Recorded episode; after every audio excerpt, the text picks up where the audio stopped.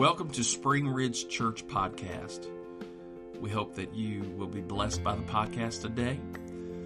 If you would like to find out more information about our church, our website's www.springridgechurch.com. You can send an email to me, the pastor, Scott Phillips, at pastor at springridgechurch.com. And uh, we'd love to hear from you.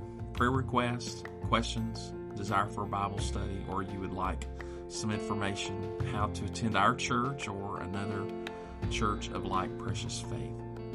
Thank you. Enjoy the podcast.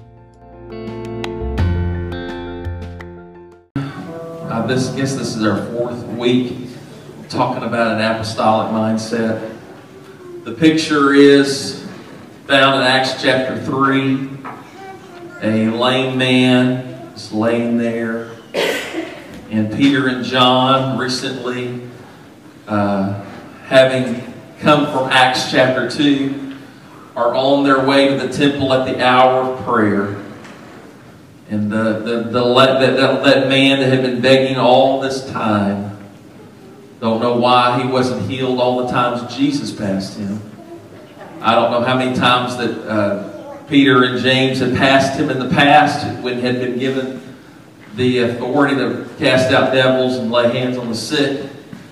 But this, on this day, he got the attention of the apostle Peter and John, and uh, they stopped and he looked at them as if they were giving him some money, and he, they said to him, Silver and gold have I none, but such as I have give I unto thee in the name of Jesus Christ, rise up and walk.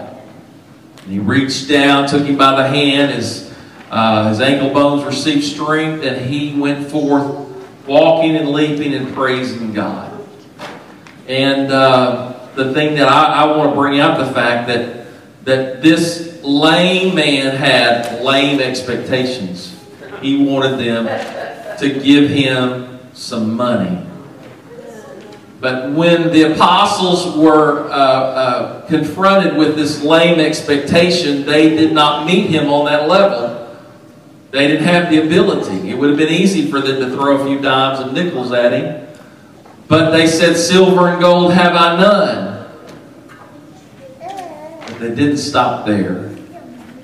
But such as I have, give I unto thee in the name of Jesus Christ, rise up and walk. So, what happens when an apostolic mindset meets lame expectations.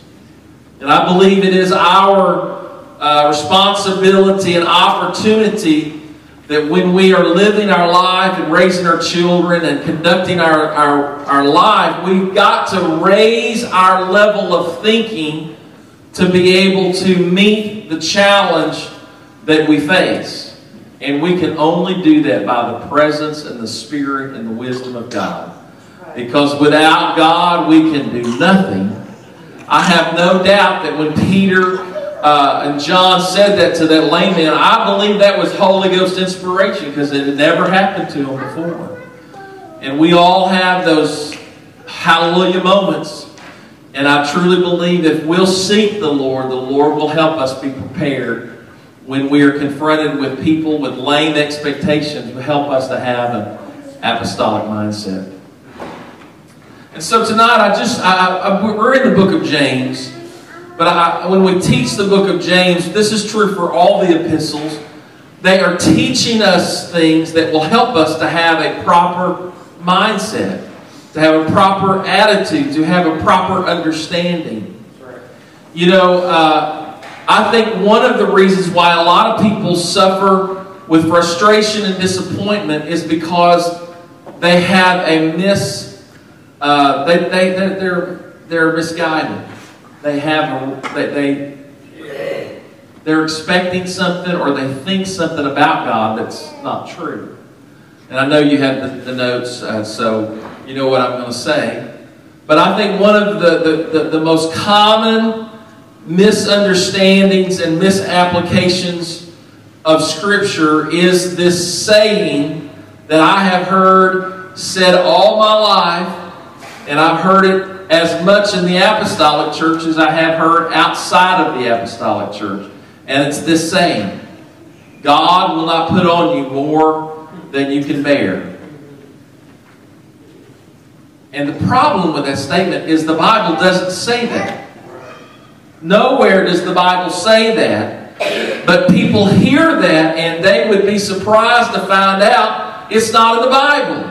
Because it is almost like the uh, uh, doing to others as you'd have them doing to you. They people people have this understanding God will not put on you more than you can bear. So the problem is is they live their life with the understanding that everything that, that is on me, God put it there. And so God won't put on me more than I can bear. And so people have flat tires, people have accidents, people have sicknesses, people are struck with all manner of challenges. Uh, and they will say, Well, God must know I can handle it because He put it on me. You see how that could be a problem? When everything bad that happens in your life and you feel like God did it to you? That's not what the Bible teaches. It is a misapplication and a misinterpretation of 1 Corinthians chapter 10 and verse 12. And, I'm going to read it to you, have it on your notes. Therefore, let him who thinks he stands take heed lest he fall. Verse 13 No temptation has overtaken you except such as is common to man. Everybody say temptation. If you're being tempted by a thing, somebody else has been tempted by that thing. You may feel like you're going through a unique situation and no one's experienced what you've experienced. Well, trust me, every, somebody, everybody don't go through the same challenges. I haven't had challenges you've had, but somebody's had that challenge. And I would say that somebody's had that challenge and has overcome that challenge. That's right. But the Bible says no temptation has, has overtaken you except that this is common to man. But God is faithful. Say that with me. God is faithful. No matter what temptation comes, God is faithful. He will not allow you to be tempted above what you are able. So God doesn't tempt you, but He will allow you to be tempted more than you can handle. But with the temptation will also make the way of escape that you may be able to bear it. That doesn't say God will put more on you can bear. That says God is faithful and He'll help you deal with whatever happens in your life. Flat tires, uh, job situations, injury, sickness, disease. In most cases, these are not a product of the great puppet master in the sky uh, uh, making everything that happens in your life. Everything that happens in this world is not the will of God. This world is ruled by a reality that God's will is not done. Does God have a will? Yes. Everything that happens in this world is not God's will. Can somebody say amen? Amen. And so it isn't that concept that the purpose of reading and meditating and teaching the Word of God is that we could, could allow the Word of God to be engrafted into our mind, into our spirit, into our heart, into our concepts. And when we read something, that it would sink down deep in us, and when a situation that comes that the Scripture speaks to, we would not lean on what we've always heard or what we may have always done, but the Word of God would speak to us in that moment to help us to know what we need to do that is right Amen. biblically. So, James chapter 1, beginning with verse 12 Blessed is the man who endures temptation. For when he has been approved, he will receive the crown of life which the Lord has promised to those who love him. Anybody went through some temptations?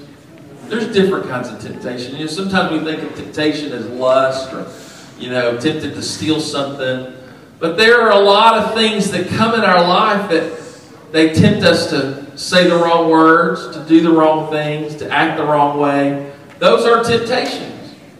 And and, and it, it, it's, it is the challenge of the believer not to respond out of our nature, but to respond out of what the Word of God teaches.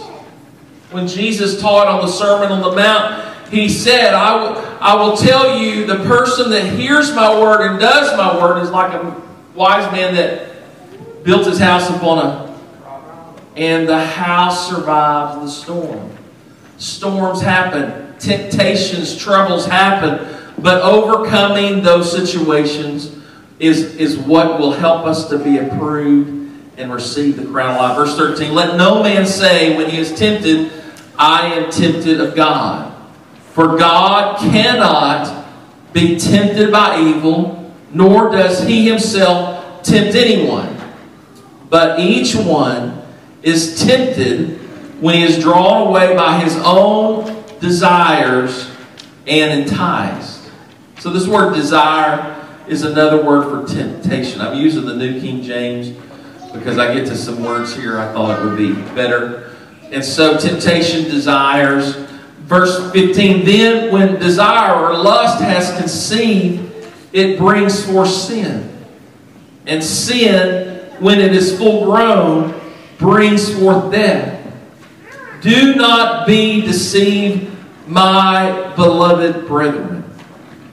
Temptation doesn't come from God, comes from inside of me.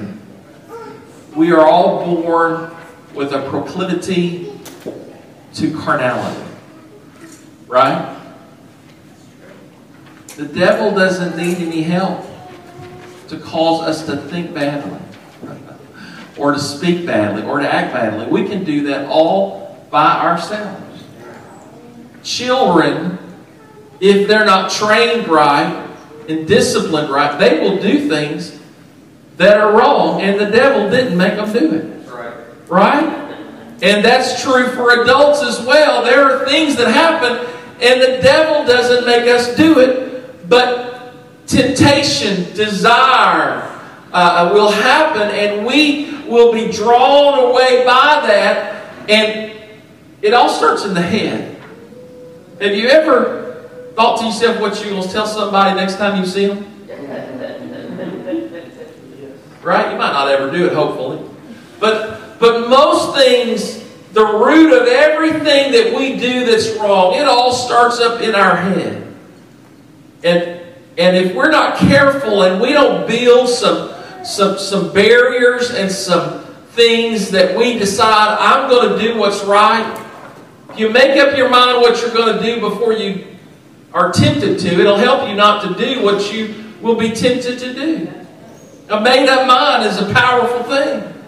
And I think the challenge is sometimes people think that they can, well, the scripture says you can't take a fire in your bosom and not be burned. And sometimes people like to play the game to see, you know, how far they can go without whatever that is. And the challenge is we live in a culture and a generation, the, the most common question, one of the most common questions that I've heard at times is, well, it's not a heaven or hell issue. Well, the challenge is heaven or hell is not defined by a itty bitty line, and if you just barely step over it, then you're going to hell, and if you barely step over, you're going to heaven.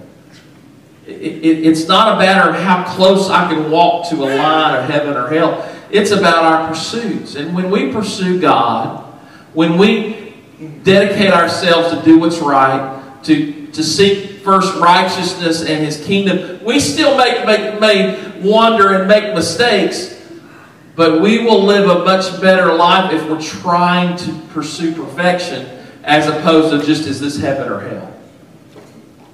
Because heaven or hell, when in everything that we do comes down to simply if it's a heaven or hell question, chances are if that's how you live, you're going to go to hell.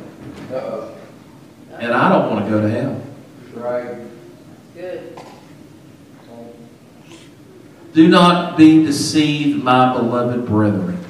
Every good gift and every perfect gift is from above. God doesn't tempt us. What does God do? Every good gift, every perfect gift is from above and comes down from the Father of lights in whom there is no variation or shadow of turning. Of his own will, he brought us forth by his word by the word of truth that we might be a kind of first fruits of his creatures.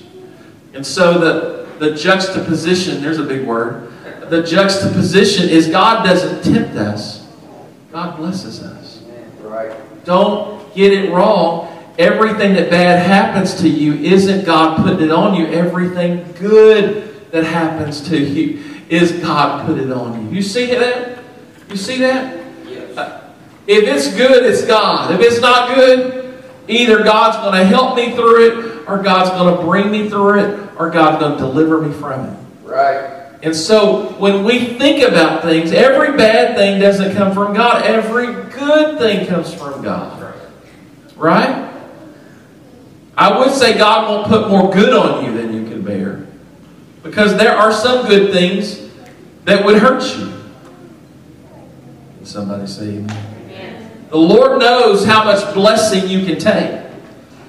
And I don't believe that He will suffer you to be tempted above which you are able. And I truly believe if we pursue God's will when we're praying about our jobs or our houses or whatever we may pray for, there's nothing wrong with praying for a, a new car at a really good price.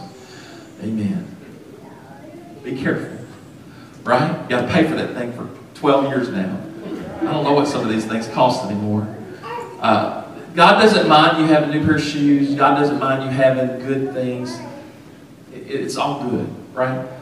But but you know sometimes we should pray about things because I don't have to explain that. Amen. Verse 19. I'm going to cover this. Verse 19. So then, my beloved brethren, let every man. I, I think it's proper to say every person here. And all the ladies say amen. Let every man, every woman, everybody be swift to hear. What's it say next? Slow to speak. Slow to wrath. Why? For the wrath of man does, what's it say? does not produce the righteousness of God. What does that mean? Don't make any decisions and don't have any serious questions or conversation with somebody when you're. Because chances are the outflow of that is not going to be righteous. Right? Come on, somebody. Help me, Jesus. Verse 21 Therefore, lay aside all filthiness and overflow of wickedness. That, that's, that's the reason why I didn't use the King James Version.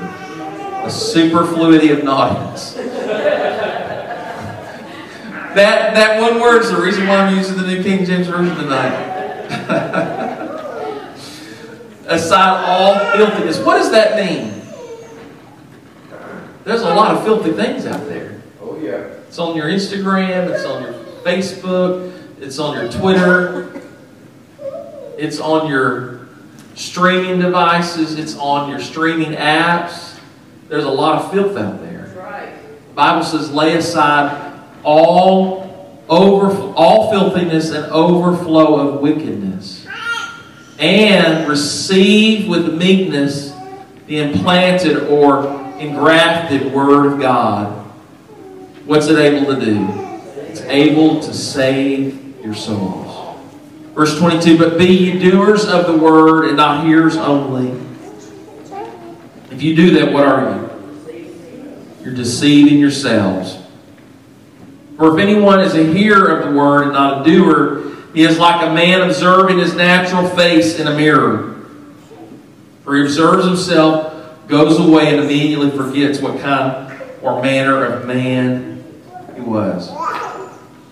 I've seen this to be true in over my life. It's really easy to say amen in church. It's really hard to live what we said amen to at church. And it is a challenge for us that when we hear the word and it convicts us, we have to be willing to take that word and put it in our heart and say to ourselves, Lord, help me to live this rather than do what I did last time. Verse 25, but he who looks into the perfect law of liberty and, what does it say? Continues in it and is not a forgetful hearer, but a doer of the work, this one will be blessed in what he does. You know, I, have had a, a, random thought. It's probably not original. I heard it somewhere probably, but I was thinking the other day, sometimes people are praying for God to bless them when they're living in ways God can't bless them. You don't have to pray for God to bless you if you're living a righteous life. He's going to bless the righteous. You don't have to pray for God's favor if you're living and doing and acting in a way that favors God. If you're seeking to please God, you know what God's going to try to do for you? He's going to please you. We see that reflected in our own self. If somebody's good to you and you have an opportunity to be good to them, especially your children, if your children especially touch your heart, what do you say? Hey, baby, do you want some chicken nuggets? Can we go get you some ice cream? Right? That's in our heart. That's a reflection of our God. And if we are living in a way that we know honors and favors God, the natural response is God's going to bless you and favor you. You want to be blessed? Amen. Draw close to God. You want to be blessed? Bless what God loves. What does God love? God loves His people. And if, if I want to get God's attention, you know, one way I can do that is go talk to one of God's children and be sweet to them and love them and pray for them and bless them. And I believe the Lord's the one that pays everybody back. You reap what you sow. You sow it to someone else and you reap it from your Father in heaven.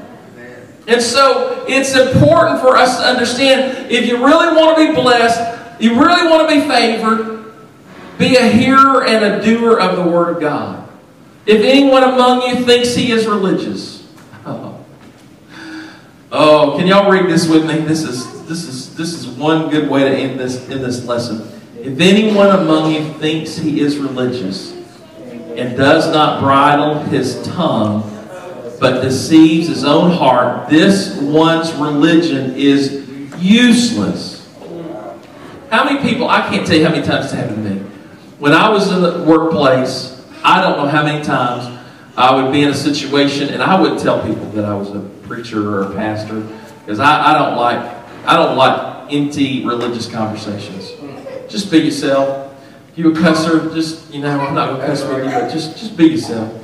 And they find out I was a preacher, and I heard them cuss and do all, oh, praise God, I love Jesus. Oh, hallelujah. Start quoting scriptures. Mm-hmm.